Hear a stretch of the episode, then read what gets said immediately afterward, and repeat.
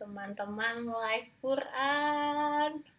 Hah, aku kayaknya sudah cukup sangat lama ya tidak mengisi podcast ini. Um, Super sorry banget, maaf banget ya. Tapi insya Allah mulai akan diisi lagi. So, hari ini sebagai pembuka kembali podcastnya Live Quran Aku mau ngebawain satu cerita yang uh, again uh, ini seri sahabat. Um, tapi menurutku ini cerita yang um, dari sahabat-sahabat lainnya kalau teman-teman sedang ada yang merasa sulit menghadapi sebuah kesulitan atau physically or mentally uh, exhausted terus lagi lelah dan benar-benar kayak capek ataupun bukan capek malah ya kayak emang pada masa yang hidup yang banyak banget merasa siksaan hidup gitu loh.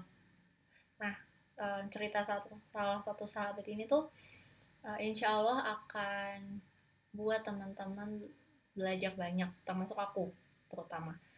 Dari sini kita akan belajar bahwa satu aja satu janji Allah itu cukup sebenarnya teman-teman. Sangat cukup untuk kita uh, percaya dan kuat menghadapi seluruh ujian yang sedang datang pada kita. So, tanpa berlama-lama lagi, aku mau cerita tentang Sumaya. Sip. Ya, um, Sumaya. Jadi uh, ceritanya Sumaya ini um, apa ya? Kalau menurutku tuh powerful sih. Kenapa?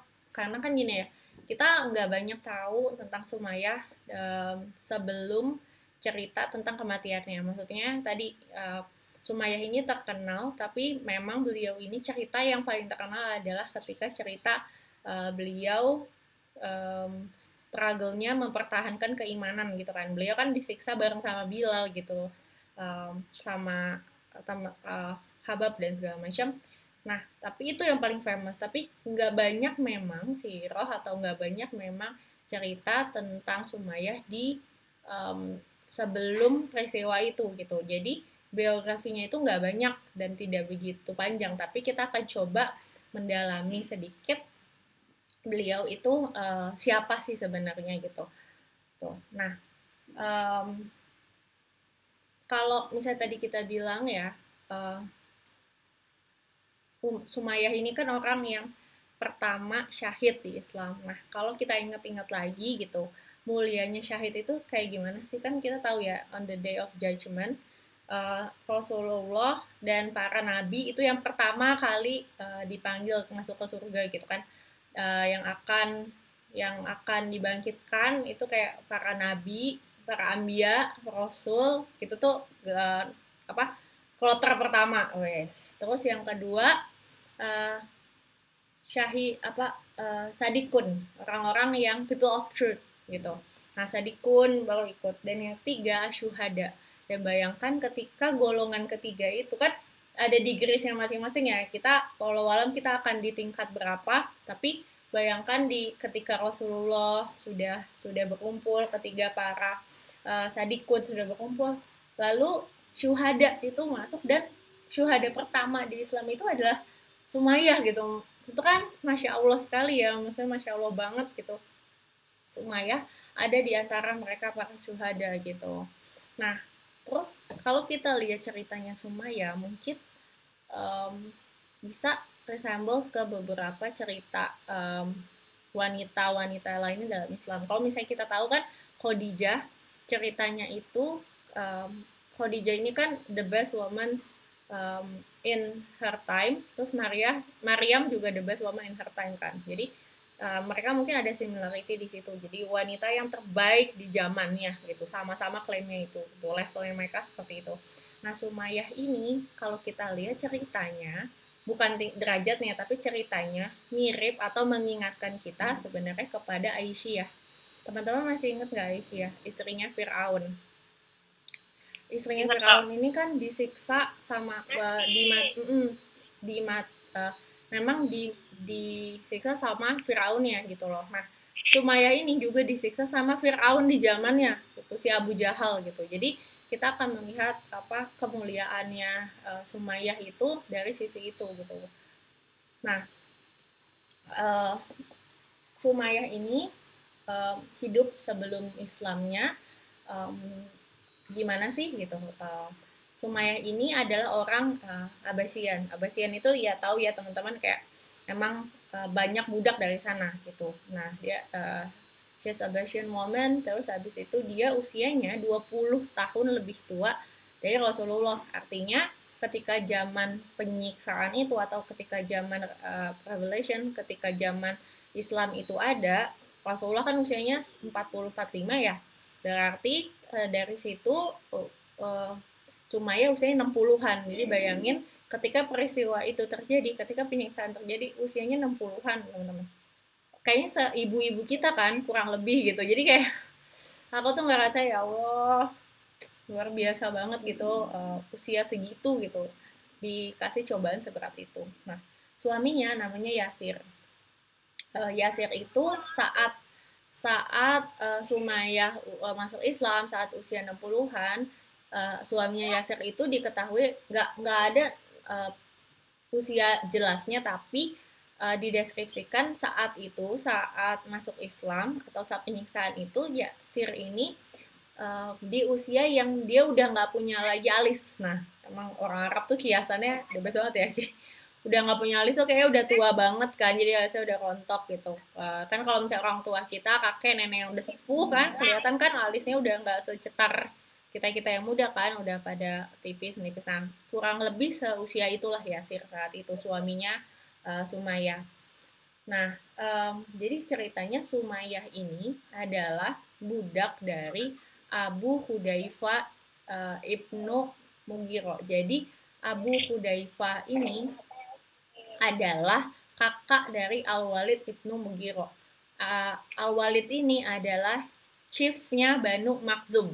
Nah, coba peletakan ini. Jadi um, Sumayyah adalah budak dari kakaknya ketua Banu Maksum. Teman-teman udah sering kan kayak denger Banu Maksum, ya Banu Maksum itu ya Abu Jahal and geng lah itu. Yang the most powerful tribe at that time, yang paling uh, apa ya paling powerful lah penguasa penguasa perpolitikan, penguasa kekayaan gitu. Jadi Bani yang paling wow lah gitu di di Arab saat itu gitu di Mekah saat itu. Nah, jadi Banu Makhzum kan sepowerful itu. Nah, si ketuanya um, Al Walid ini uh, adalah saudara dari Abu Hudzaifah. Nah, Abu Hudzaifah itulah yang uh, apa pemilik dari Sumayyah. Nah, lalu Yasir ini sebenarnya Yasir ini dia bu bukan seorang budak sebenarnya. Yasir ini dia orang dari Yaman, memang dia datang dari Yaman ke Mekah untuk mencari his lost brother. Jadi dia itu eh, nggak uh, tahu kenapanya, tapi beliau itu kehilangan adik, uh, sorry kehilangan saudara laki-lakinya, entah adik entah kakak lah, her brother pokoknya. Nah, uh, saudaranya itu uh, hilang, jadi dia mencari ke Mekah. Nah, sampai dia cari-cari ke Mekah, uh, long story short, dia akhirnya decide untuk ya udahlah uh, gue stay aja di Mekah kerja aja di Mekah gitu. Nah dari situlah uh, Yasir itu kerja sama Abu Hudaifa dan maka dari itu Abu Hudaifa memberikan Sumayyah kepada Yasir untuk dinikahi gitu. Jadi uh, itulah pertemuannya Yasir dan Sumayyah. Nah jadi uh, at that point sebenarnya Yasir uh, dan Sumayyah itu bukan bukan budak dalam artian budak yang benar-benar budak se sebagai Bilal tapi nggak bisa dibilang juga mereka orang merdeka. Jadi memang status sosialnya mereka ini agak aneh nih uh, keluarga ini. Tapi mereka berdua menservis satu tribe itu. Jadi kayak mereka tetap jadi orang yang bantu-bantu bantu-bantu satu tribe itu gitu. Tapi statusnya uh, sebenarnya nggak bisa dibilang budak gitu. Misalnya nggak bisa dibilang budak yang di, bisa diperjualbelikan. Nah nanti itu pengaruhnya apa? Nanti ada uh, hubungannya di belakang cerita. Nah itu ya. Lalu uh, kan yang terkenal dari Sumaya ini anaknya ya Amar kan? Nah uh, jadi Amar itu lahir dan Amar itu kayak slightly older dan Rasulullah tapi kayak nggak beda jauh banget lah gitu. Cuman beda sedikit banget sama Rasulullah lebih tua katanya. Nah um, jadi mereka sekeluarga itu uh, bekerja untuk Banu Makhzum. Nah kalau kita recall lagi Banu Makhzum ini uh, memang tribe yang uh, apa ya emang punya punya ke kekuasaan besar dan saat dipimpin oleh Abu Jahal itu emang uh, luar biasa banget ini ya apa pak menentang Islamnya gitu.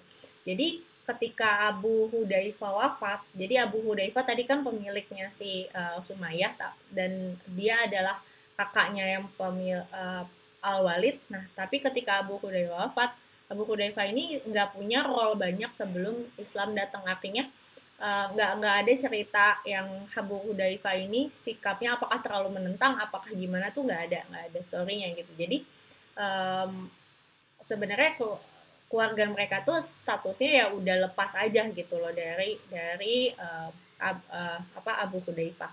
Nah, karena mereka menservis Banu Makhzum, mereka per, kayak quote on quote taat dong sama pemimpinnya, which is saat itu adalah Abu Jahal. Uh.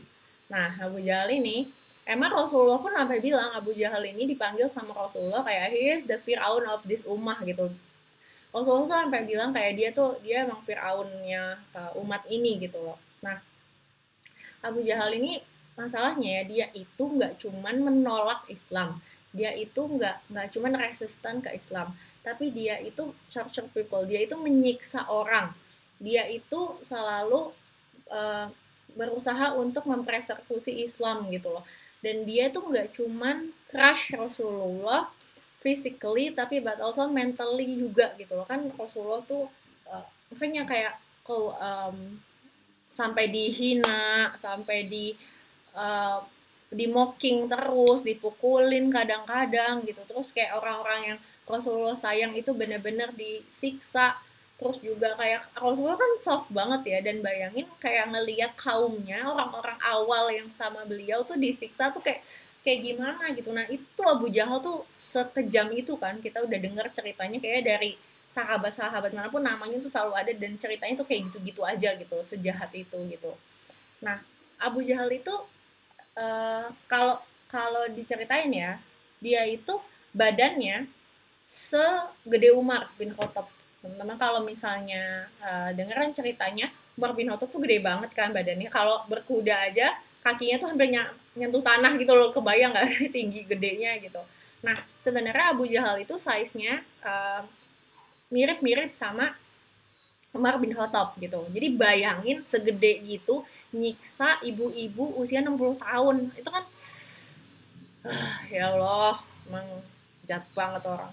Nah jadi uh, dia itu kayak bener-bener dengan badan segede gitu bayangin dengan badan segede gitu dan se sepower itu dia tuh emang bener-bener nyiksa mukulin cambuk hak menghajar-hajarin orang gitu. Dia melakukan bisa melakukan apa aja untuk menyiksa orang lain untuk menekan orang lain gitu supaya keluar dari Islam gitu. Bayangin dia itu ketua Bani Makhzum kan yang paling tribes terkuat badannya gede hartanya banyak gitu Uh, dan yang disiksa budaknya orang lain tuh nggak bisa ngapa-ngapain at that time gitu kan. Jadi kayak dia punya semua alasan untuk membuat dia bisa menyiksa orang kayak gitu. Nah sedangkan di sisi lain Sumaya Sumaya itu tadi udah tua banget fragile banget gitu budak pula. Nggak pernah nggak punya protection apa-apa dari kaumnya nggak ada yang ngebelain satu Banu langsung itu gitu.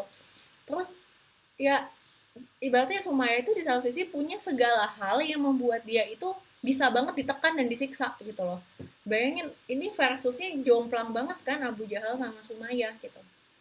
Nah jadi saat di awal ketika uh, the the first seven known Muslim namanya jadi orang tujuh orang pertama yang diketahui masuk Islam. Jadi kayak kan sebelumnya kan diam-diam kan para sahabat tuh diam-diam tapi ada tujuh orang pertama yang udah diketahui gitu. Ini sebelum kejadiannya apa uh, ada rumah Akrom bin Abdul Akrom lah yang terkenal gitu the first 30 gitu yang 30 pertama. Tapi ini yang awal dulu yang diketahui orang. Makanya yang langsung disiksa ini tujuh orang ini gitu.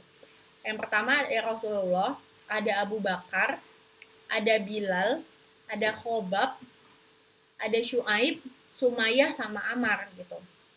Karena Yasir itu konvertnya uh, belakang agak belakangan gitu jadi tujuh pertama ini cukup diketahui orang bahwa mereka ini udah convert ke Islam. Bayangin kadang kan aneh ya kayak ini baru tujuh dan baru budak-budak doang loh gitu loh. Dan tapi udah menggemparkan segitunya. Nah Rasulullah Pak Rasulullah kan dilindungi banget sama tribe-nya kan. Ada Hamzah ada pamannya Rasulullah Ali bin Abi Thalib apa uh, Abu Talib terus. Pokoknya uh, Rasulullah ini untungnya dilindungi sama tribes-nya dan Abu Bakar apalagi ya Abu Bakar tuh tingkat society-nya tinggi. Walaupun Abu Bakar kan udah kita tahu ya Abu Bakar juga nggak nggak petantang yang beliau juga disiksa oleh kaumnya tapi di uh, private place kan jadi di rumahnya gitu. Abu Bakar kan disiksa juga tapi tidak in public place itu nggak dilihat orang-orang. Nah beda sama sorry lima terakhir ini ini semua budak nih. Bilal Khobab Suaib Sumayyah Amar ini semua budak. Dan budak-budak ini semua disiksa di public place bayangin di lapangan. Semua orang bisa lewat gitu dan semua orang bisa nyiksain. Tujuannya disiksa supaya ngasih lihat e, Banu Makhzum ini pengen ngasih lihat ke orang-orang. Nih yang akan terjadi kalau kalian masuk Islam kayak gitu. Semua uh, uh, semua cara dilakukan untuk buat orang-orang itu takut atau nggak mau masuk Islam tapi di antara semua orang yang disiksa nggak ada satupun yang uh, keluar dari Islam. Nggak ada. Itu amazing banget sih itu. Luar biasa. Nah orang-orang ini kayak um, terus disiksanya tuh kayak apa sih? Kayak jadi bayangin ada kak teman-teman pernah lihat nggak kayak baju arminya um, uh, apa namanya tetara gitu yang yang dari besi baju besi yang berat banget baju besi yang baju besi gitu yang kecil-kecil gini yang banyak banget ininya besinya yang berat. Nah itu kan dari dari apa ya metal ya. Nah itu pak itu bayangin itu dipakein ke budak-budak itu dan dijemur di tanah lapang. Bayangin tuh panasnya kayak apa gitu loh. Itu jubah yang biasanya dipakai kalau misalnya perang dan misalnya sebelum itu kan dipakai banyak banget macam-macam dan juga biasanya ya kalau pakai itu ya nggak bukan bukan yang kondisi kondisi yang inilah apa yang menyiksa lah gitu ya. Maksudnya entah lagi uh, sore atau segala macam gitu. Dan ini dipakai bener-bener di waktu siang hari di teriknya panas matahari dan nggak dilepas-lepas supaya itu panas banget dan itu dipaksakan pakai ke mereka gitu loh. Itu itu satu gitu. Jadi benar-benar di tortured banget di public place gitu. Nah terus um, Sumaya itu kayak mereka ini kan di situ banyak banyak banget ya. Ada yang di uh, Suma itu sampai dimasukin ke tangki air di macam-macam airnya diganti-ganti pokoknya di dimasukin kayak gitu. Terus juga sempat dikubur dipukulin ditendang itu dan jalan jangka waktu yang cukup lama. Hmm, bayangin di, di dilakukan seperti itu gitu. Dan uh, ketika Sumayyah tuh masuk Islam ya gitu. Sumayyah itu bilang gini ke Rasulullah gitu. Saya bersaksi bahwa engkau adalah messenger of Allah and your promise is true. Jadi uh, saya bersaksi engkau adalah uh, messenger itu apa sih? Nabi Allah dan uh, aku yakin bahwa janjimu itu nyata. Nah, janji apa yang sebenarnya uh, Sumaya mention nanti kita akan bahas. Dan, dan hanya itu, hanya janji itulah yang Sumaya pegang sehingga beliau tahan dengan segala siksaan yang dihadapinya gitu loh. Nah, bayangin ketika budak-budak ini disiksa dalam waktu panjang gitu, budak-budak ini kan gak ada yang pernah mau untuk menyerahkan itu yang benar-benar bikin Abu Jahal tuh sakit kepala gitu. Makanya orang-orang tuh ngelihat kayak ini yang disiksa siapa? Kan waktu yang sama Bilal udah jelas banget Abu Jahal tuh sampai sam, uh, sampai bener-bener udah give up begitu juga ke Sumayyah gitu. Abu Jahal ini uh, cuman mau minta sama Sumayyah bilang gini Sumayyah saya akan bersumpah kalau kamu enggak kersing Muhammad kamu akan mati. Jadi dia tuh cuman mau uh, Sumayyah atau budak-budak lainnya. Itu kersing Muhammad. Apa sih kersing itu? Kayak maki maki-maki Nabi Rasulullah gitu. Maki-maki dan menghina Rasulullah gitu. Dia tuh minta itu tapi nggak ada dari budak-budak itu yang mau melakukannya kayak gitu. Uh, makanya jadi annoys banget Abu Jahal. Bayangin orang segede gitu badannya ini yang maksa nenek ibarat ya uh, bahasanya maksa nenek-nenek ngomong uh, untuk maki-maki orang doang tuh nggak nggak mampu nggak bisa. Itu kan kayak bener-bener annoying banget dong buat Abu Jahal gitu loh.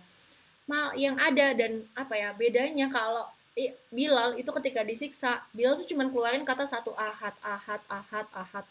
Tapi kalau semuanya enggak semuanya not silent dia malah curse balik Abu Jahal dan Tuhannya.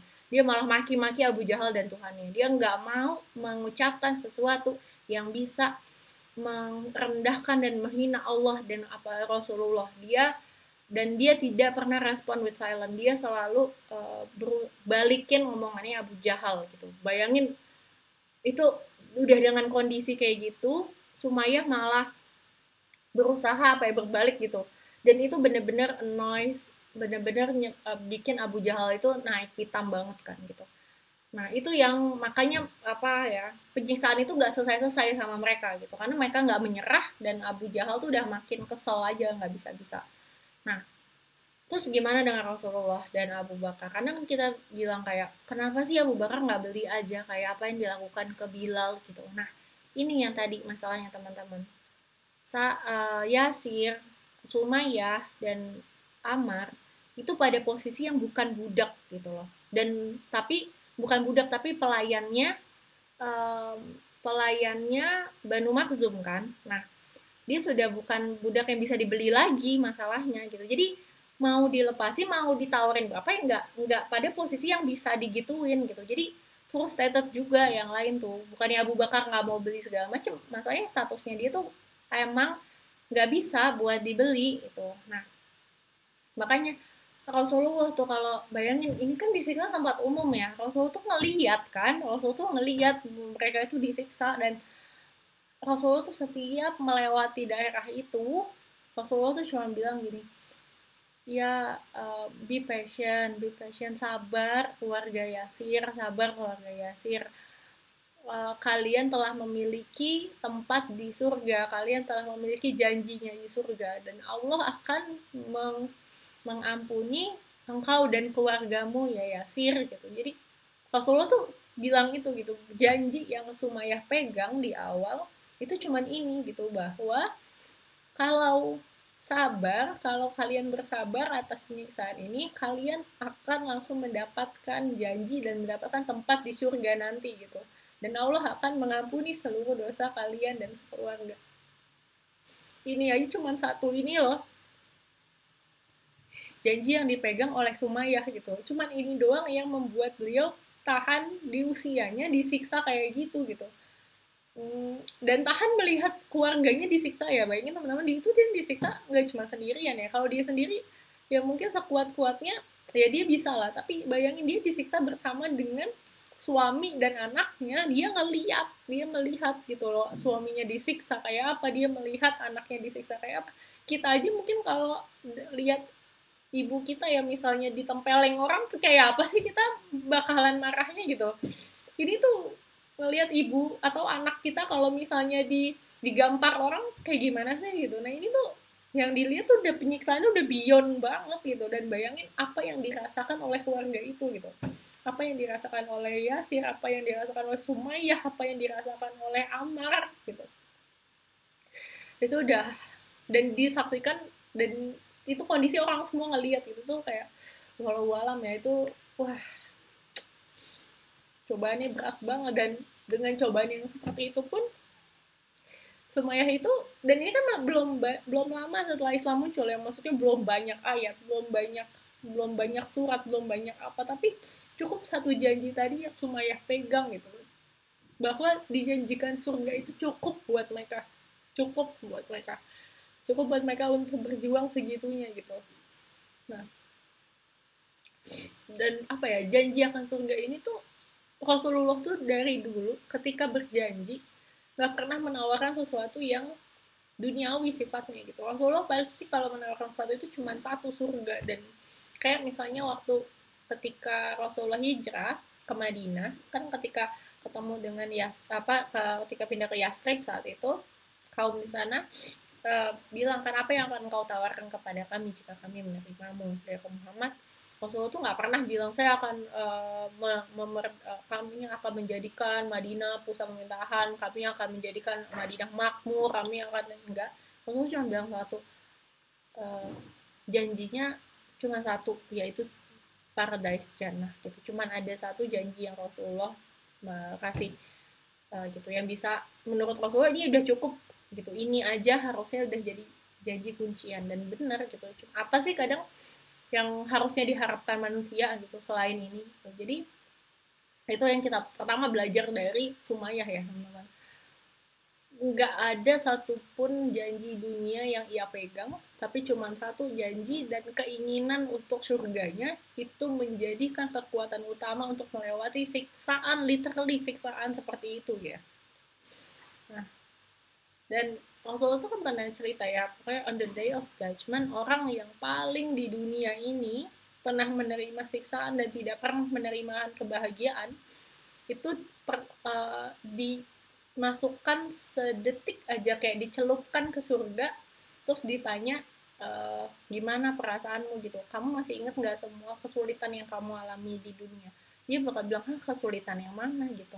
Kayaknya aku nggak pernah mengalami kesulitan apa pun gitu jadi ini ya mungkin ya yang mungkin ketika Sumayyah itu bener-bener dari hidupnya itu bener-bener susah teman-teman gitu kayak dari kecilnya budak habis dari budak itu uh, beliau masuk Islam dan tidak pernah melihat kejayaan Islam gitu. Nggak pernah melihat uh, apa ya adanya kayak apa kemenangan dalam Islam tuh nggak pernah. Uh, Sumayyah juga nggak punya protection apa-apa. Maksudnya nggak ada yang melindungi dia. Manusia yang melindungi dia tuh nggak ada literally nggak ada gitu. Siksaannya bener-bener ya udah udah udah nggak bukan manusiawi lagi ya berarti udah nggak bisa diterima dengan akal kita sekarang lah siksaan yang dia terima. Ada nggak sih orang yang lebih menderita quote on dari beliau gitu? Tapi kan tadi ya Allah tuh udah janjiin surga jadi hmm, ketika sampai di surga tuh semua yang Sumayyah rasakan insya Allah tuh nggak akan kerasa lagi gitu. Nggak akan nggak akan teringat lagi walaupun udah sesulit itu loh teman-teman yang dialami Sumayyah gitu. Jadi apalagi kita ya maksudnya mungkin apa yang kita terima siksaan kita di dunia ini mungkin cuma cobaan bukan siksaan ya yang kita terima alhamdulillah gitu. Tapi uh, beda sama Sumayyah dan bayangkan kalau Sumayyah aja yang sesulit itu hidupnya ketika nanti masuk ke surga beliau tuh bakalan bisa ngelupain semua yang ia rasakan apalagi maksudnya kita gitu loh. Jadi jannah itu cukup gitu jannah itu cukup teman-teman. Nah um, terus uh, balik lagi ya. Hmm, uh, Sumaya ini hmm, bayangkan situasinya saat itu semua ini kan ngelihat ya, ya Yasir itu di, disiksa. Dan saat itu um, Abu Jahal tuh udah udah pada kondisi yang menurutku udah nggak ada ada nggak ada ininya udah low low banget lah gitu. Dia um, sampai di titik Yasir itu hampir meninggal saat itu hampir meninggal. Udah bener-bener lemah banget terus hampir mau meninggal. Terus dia bilang Abu Jahal nih bisikin Sumayyah bilang kayak gini tuh lihat suami kamu itu udah mau mati gitu. Tapi kayaknya itu apa yang itu yang kamu mau ya Sumayyah supaya suami kamu bisa mati duluan dan kamu bisa menikah dengan Muhammad. Bayangin itu yang Abu Jahal ngomongin ke Sumayyah? Dengan kondisi yang udah kayak gitu Sumayyah udah disiksa suaminya udah mau meninggal dan Abu Jahal tuh malah bisikin kayak gitu ke Sumayyah gitu dia insult lagi dan tahu nggak semuanya apa? Semuanya tuh ludahin Abu Jahal. Kayak uh, dia ludahin Abu Jahal dia bilang uh, may you be uh, humiliated by Allah. Semoga kamu akan dipermalukan sama Allah. Uh, kamu akan terus menjadi musuh Allah. Dan sesungguhnya kamu tidak lebih besar daripada kerikil yang saya injak ini. Gitu. Jadi kayak bayangin semuanya bilang kayak gitu malah ya. Kayak dia bener-bener uh, apa ya udah udah udah dalam kondisi gitu dibi, dibisikin kayak gitu udah akhirnya dia ngucapin uh, apa namanya kersnya lagi ke Abu Jahal dan ngomong bahkan kayak bayangin Abu Jahal ya seorang sebesar Abu Jahal malah dibilang sama Sumayyah yang nenek-nenek kamu tuh bahkan nggak ada besarnya itu bahkan kamu tuh lebih kecil buat saya dibanding kerikil yang ada di tanah bayangin digituin sama Sumayyah luar biasa banget Sumayyah ini. Abu Jahal marah semarah-marahnya ngedenger itu langsung dieksekusi Sumayyah saat itu. Makanya langsung ditusuk tombak dengan tombak kan. Yang kita tahu itu jahanam banget gitu. Nah dan bayangin Yasir itu melihat loh istrinya disiksa seperti itu gitu. Um, dan ketika di di apa ya ketika kejadian itu terjadi ketika Sumaya ditusuk itu Sumaya itu berteriak gitu sebenarnya. Tapi um, sesungguhnya gitu Rasulullah tuh pernah bilang kan kalau para syuhada meninggal gitu ketika para syuhada meninggal mereka itu satu mereka itu ngeliat surga teman-teman. Jadi um, gimana ya mungkin saat itu mungkin semuanya atau kita melihatnya bahwa ini udah klimaksnya lah penyiksaan untuk semuanya tapi justru Allah itu memberikan ganti yang paling indah buat semuanya di detik itu gitu. Allah akan memperlihatkan surga buat semuanya gitu. Allah akan memperlihatkan sesuatu yang langsung menghapuskan semua kenangan buruk semua kesulitan yang uh, Sumayyah pernah rasakan gitu dan itu yang yang didapatkan dari seorang yang sangat taat gitu teman-teman. Seorang syahidah itu kayak gitu gitu ya yang didapatkan oleh mereka. Nah uh, Amar ya as we know ya kita tahu cerita tahu juga ceritanya Amar itu nggak tahan melihat ayah ibunya disiksa seperti itu. Udah nggak kuat sama sekali akhirnya Amar mengucap curse kan untuk Rasulullah supaya dia uh, berhenti supaya penyiksaan itu berhenti gitu. Nah, uh, dan itu adalah hal yang paling di disesali oleh Amar gitu. Amar tuh semenjak saat itu nggak pernah mau ketemu Rasulullah gitu. Maksudnya bukan nggak ketemu tapi kayak menghindar lah, nggak mau ngelihat Rasulullah tuh takut gitu. Tetap ikut majelis segala macam tapi nggak mau ketemu Rasulullah karena nggak nggak merasa layak itu merasa sangat bersalah bukan tapi Rasulullah tuh bilang um, sama, sama uh, ngobrol lah bilang sama Amar. Amar bilang ya Rasulullah saya telah memakimu gitu saat itu gitu. Rasulullah tuh cuma bilang gini itu itu sesuatu yang keluar hanya di lidahmu Amar tapi bukan dari hatimu gitu. Makanya Allah eh, Rasulullah tuh harus mengampuni dan udah tenang aja gitu. Uh, bahwa itu sesuatu yang cuman keluar dari lidah lo dong kok uh, dari lidah kamu aja dan kamu melakukannya itu untuk menyelamatkan nyawamu. So it's okay gitu. Itu bukan sesuatu yang Rasulullah tahu banget itu bukan dari hatimu gitu. So it doesn't matter gitu Rasulullah gitu. Dan bayangin ya teman bayangin Amar ya. Amar itu ngeliat loh tiap hari Abu Jahal itu lalu lalang di Mekah. Ya kan? Orang tuanya udah disiksa kayak gitu udah dibuat meninggal kayak gitu tapi Abu Jahal nggak diapa-apain kan Abu Jahal berkeliaran aja keren apa free kayak gitu. Nggak uh, apa bebas aja jalan ketawa-ketawa gitu di jalan Mekah kan. Dan bayangin gimana cara rasanya Amar tuh ngelihat itu orang yang ngebunuh orang tuanya tanpa dibalas sedikit pun gitu loh. Itu oh, tuh rasanya Amar tuh gimana gitu. Nggak bisa apa ngelihat ngelihat apa ya mau mau bales nggak bisa gitu kan mau ngapa-ngapain nggak bisa dan dia ngeliat tiap hari gitu Abu Abu Jahal tuh sesantai itu gitu loh. Hidupnya nggak nggak ada balasan apa pun gitu kan saat itu ya. Makanya sampai di perang Badar makanya Rasulullah itu apa ya mungkin kekuatannya perang Badar itu juga bayangin orang-orang kayak Amr sih teman-teman kayak orang-orang yang udah punya apa ya perasaan seperti itu dalam diri mereka gitu. Dan Rasulullah tahu gitu pejuang-pejuang Badar tuh kumpulan orang-orang yang seperti itu di dalam hatinya gitu. Kayak marah sama situasi ini gitu loh uh, dengan semua ketidakadilan ini gitu. Makanya ketika uh, Badar itu datang uh, eh misalnya perang Badar itu dilaksanakan uh, Abu Jahal meninggal kan. Dan Abu Jahal kan dibunuh oleh dua orang tapi yang kita nggak mungkin namanya tuh nggak ada yang terkenal gitu loh. Jadi benar-benar uh, udah meninggal gitu selesai dalam keadaan tidak terhormat Abu Jahal itu meninggal. Dan ketika Rasulullah mengetahui Abu Jahal meninggal Rasulullah langsung bilang nyamperin Amar dan Rasulullah bilang ya Amar Allah has killed the killer of your mother the Fir'aun of this ummah. Jadi Rasulullah tuh bahkan bilang bukan bukan si ini si itu yang yang yang menusuk Abu Jahal atau yang memenggal Abu, Abu Jahal tuh. Rasulullah nggak mention siapa-siapa. Rasulullah langsung bilang Allah yang telah membunuh uh, pem, uh, the killer of your mother gitu loh. Allah yang telah langsung membunuhnya gitu. Dia Allah telah membunuh Fir'aun uh, dari umat ini gitu. Jadi teman-teman jadi hmm, apa ya kita belajar banget lah gitu dari cerita ini.